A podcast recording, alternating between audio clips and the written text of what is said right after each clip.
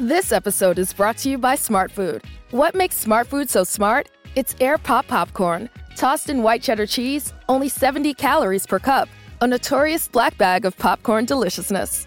You are what you eat. Welcome to the Smart Club. Shop now at snacks.com. On a beautiful run through the park on a pleasant day, you can easily get lost. No, no, no! She didn't kill him. Huh? In your true crime podcast. It was the pool guy. So obvious. Whatever motivates you works for us. It's all about letting your run be your run. And Brooks is here for every runner, doing the research and sweating the details to create gear that works for you. It's your run. Brooks, run happy.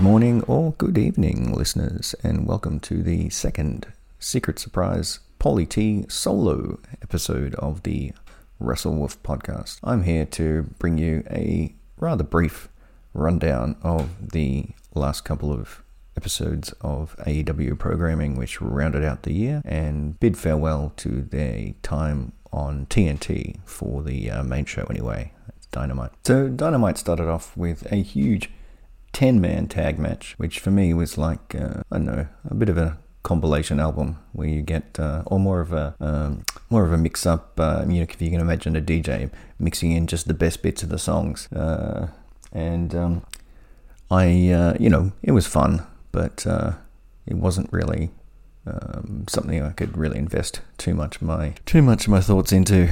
Um, it was really there to tell the uh, the story of the tension between the Lucha Bros and Jurassic Express, who were teamed together with uh, Christian Cage versus FTR, Private Party, and Matt Hardy. It was a 12 minute match. Um, there were some uh, pretty big spots uh, uh, scattered throughout. One where Marq Quen dragged Jungle Boy down off the top ropes with his legs right into a Matt Hardy side effect, so that's pretty cool. Uh, Isaiah had Cassidy's Banshee Scream just after Luchasaurus entered was pretty impressive.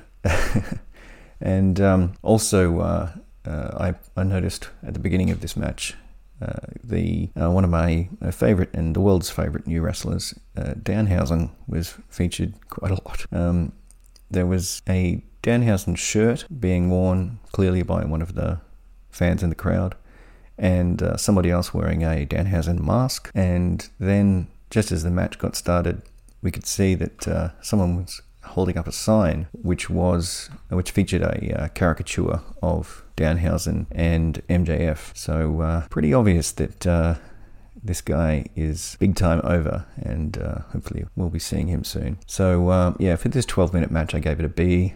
Um, it uh, was leading really to a um, surely a scheduled championship match between the Lucha Bros and Jurassic Express, the number one contenders, and uh, that's something we should expect to see pretty soon. Next up was uh, Eddie Kingston and Proud and Powerful, or also formerly known as LAX, versus Daniel Garcia and 2.0. At the end, the um, the heels won, the crowd boos, and Garcia runs in and hits Santana on the head with a with the time timekeeper's bell. This results in uh, Jericho's music, and uh, Jericho runs out with his baseball bat, Floyd, and everyone runs away. There's tension between Eddie Kingston and Jericho. Um, so I would say this is uh, heading towards a um, some kind of program where we've got Kingston versus Jericho to determine who gets custody of the uh, of uh, Santana and Ortiz. So yeah, I'd, this was okay. It was a nine minute match. I'd give it a C minus. After this, we had yet another, yet another match in this Powerbomb Symphony of Wardlow versus Jobby McJobface. Um, but this time it was actually a lot more enjoyable. I think it was about a two minute match, which is you know probably um, the max you could expect out of one of these things. And uh, I think it, like the quality of the jobber made this a much better match than last week. Um, in fact, I think he somewhat resembled James Ellsworth from days gone by. So yeah, I like this a lot better. I'll give it this an A. After this, there was a, um, a promo from Dan Lambert, which was pretty puerile, embarrassing, misogynistic, misogynistic stuff. But yeah, look, it was supposed to be, and thankfully Brandi came out and attacked him. Well, she tried to attack him physically, but was held off. Um, um, look, I didn't like it, but oh well. We, we have to expect that this kind of thing appears once in uh, once in a while. After this, there was a promo for the upcoming round two of the uh, Page Danielson title challenges, and it gave me the feeling that uh, I think we're going to see a bit of a hot potato between Page and Danielson with this one because they're both really big time over, and I can't see the purpose of taking it away from Page after such a short period of time or denying it to Danielson, who is being presented as someone who is the best wrestler that exists. Um, so you can't keep on running this thing to draws, and I do not believe they're going to start doing distraction, um, disqualification finishes. So the only way that the program could work would be for someone to take a loss, but for then a an immediate challenge rematch being a rematch program being put in place. So this would then go against the um, the style of booking that's been put in place for the champions to this point, where each of them has had it for months. But I think that's a good thing. Mix it up. All right. Next up, we saw the first, the sorry, the second semi-final of the TBS tournament. The commentators gave us a great stat, which really I thought was uh, pertinent here. Um, they said that 14 of Jade Cargill's wins were in under two minutes. So for Rosa to push her way past that, because at this stage I think it was probably um, seven or eight minutes, is really going to stretch her cardio. Uh, Rosa continued fo- focus- focusing on the uh, Cargill's left knee over and over, and uh, Cargill selling it big time. And um, I really thought by this point that it was a really well designed and really, really well worked match, which was on an almost perfect display of what you can do when you've got a younger, less experienced, but bigger, more powerful competitor versus the experienced and, and the, the, the competitor with uh, who's a better tactician. But this was then quickly followed up by a distraction finished where a uh, supposedly a crew member came in and uh, had some kind of weapon. We couldn't really see what happened. Uh, hit Thunder Rosa on the head, and and she uh, was laid out with the blue power, the blue Thunder Bomb. I really would have liked to see this without the distraction finish, but. I see good reasons why it was used. It was able to they were able to introduce Mercedes Martinez back into the back into the country the company. Uh, this was much better than I expected it to be. Uh, I can see why Cargill's been put over. It leads to a an ideal final of this tournament being Ruby Soho versus the heel in Jade Cargill. It was an 11 minute match, which uh, yeah is a lot longer than we've we've seen Cargill work before that, and I think she did pretty well. So I'm gonna give it B plus. Next up, we saw a promo from CM Punk, which suggests that the whole Punk MJF feud has been dropped? Hmm. I'm very curious about this because uh, they've been working on it for so long and it's been pretty popular.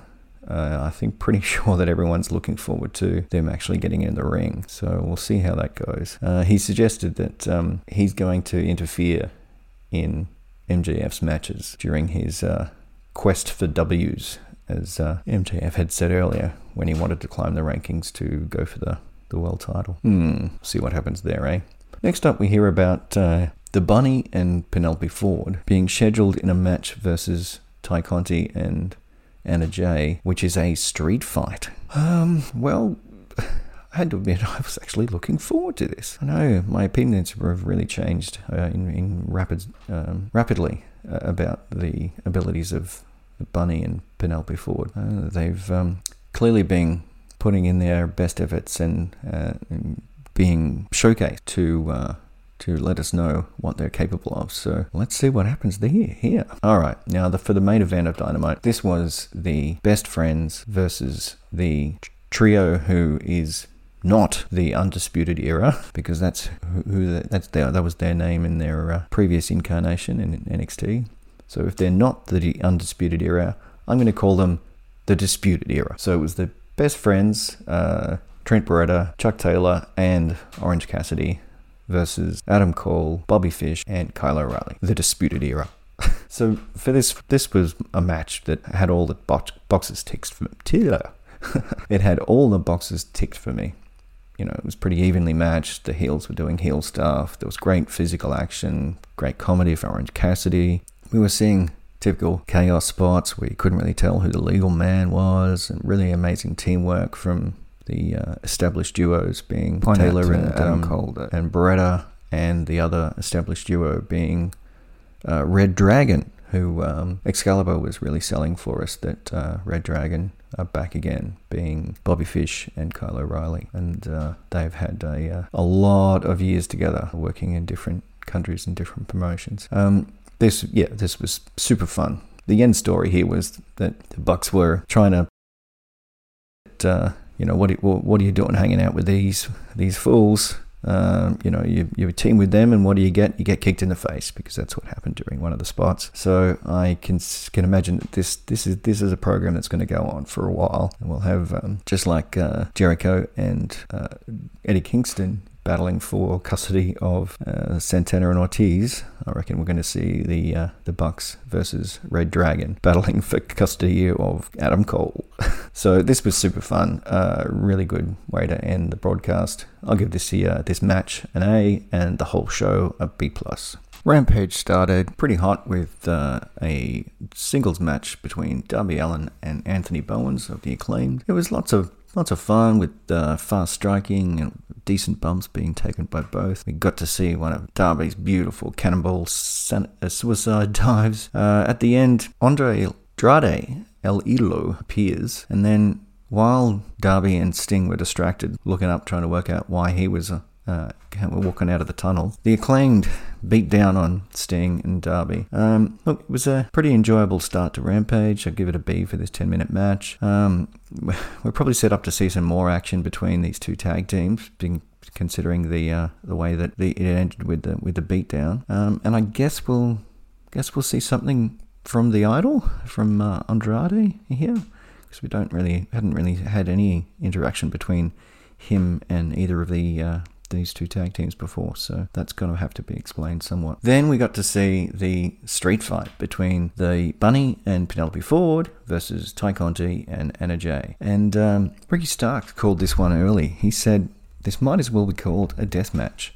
And he was right. This got violent quickly, and the violence level just increased more and more. There were brass knucks. There were loads of blood, particularly on the bunny and uh, and Anna Jay. Tables, bottles, uh, chairs, a stunner into a ladder, thumbtack. For the final few seconds, the the bunny grabs brass knucks, grabs the uh, the brass knucks, which in what seemed like a botch at the time, she slipped on the thumbtacks into a full splits position, and this gives Anna Jay an extra moment to adjust the barbed wire she had on her arm. Then she locks in her Queenslayer submission. Whew, this was quite a spectacle. I really had my, my, my chin hanging low, my, my mouth wide open watching this one. Uh, look, uh, when I was watching this, trying to work out what's going on, I was thinking, what's the motivation here?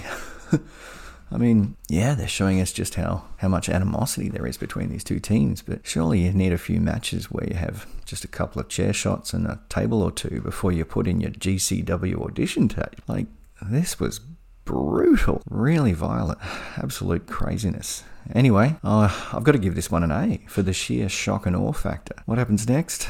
Uh, who knows? I think they all need a long break after that 11 minutes of madness. So, the main event of Rampage was Cody versus Ethan Page. We get to see Cody debuting his new checkbox t shirt, which uh, reads uh, heel after a checkbox, after an empty checkbox. Then on the next on the list, babyface next to another empty checkbox, and then third on the list, winner, and that checkbox is filled with the uh, with the transformer tattoo. Yes, that's what uh, that's what uh, Dan Lambert called Cody's neck tat transform. Anyway, um, during this match, Cody was working really hard to draw out heat from the crowd, and he got it. He was he was doing lots of in, um, engagement, yelling, talking to them, pointing, throwing things, throwing up the guns. He's uh, you know st- flexing his flexing his muscles, yelling out, doing push-ups. He's really he's really hot and really active and really putting on a good show here. And if just in case I didn't mention it last week, I'll mention it today. It was clear in this match that there's more than one unfortunate permanent mark that Dan Lambert can use for a Cody insult, and that's the burns on his back. They are going to be there for a long time. Crazy table spot he did in the match against Andrade. Well, we got to see some big power slams, lots of striking, kicks, plenty of near falls, submissions, counters. Cody ended this one just like he did with Sammy Guevara to take the title. He hit three Cross Rhodes, followed by a Tiger Driver, and there were boos throughout the stadium. Look, this was very good. 15 minute match, A minus. And uh, with the uh, outside involvement that happened during this match, I'll expect I expect we'll see Scorpio Sky versus Dustin in uh, early early programming of 2022, and possibly maybe a um, a tag match between Dan Lambert with Ethan Page versus Cody Rhodes and Arnett. This was a fun program. I give the whole thing a B plus. All right, I'm going to uh, enjoy a cold beverage in this stinking hot 38 degrees condition we've got here in uh, in Australia today. And uh, I hope you are not uh, suffering through such conditions. Uh, I hope you have a uh, uh, have had ha- have or have had a really enjoyable time to bring in the new year, and your 2022 wrestling is just as good or better than what it was in 2021.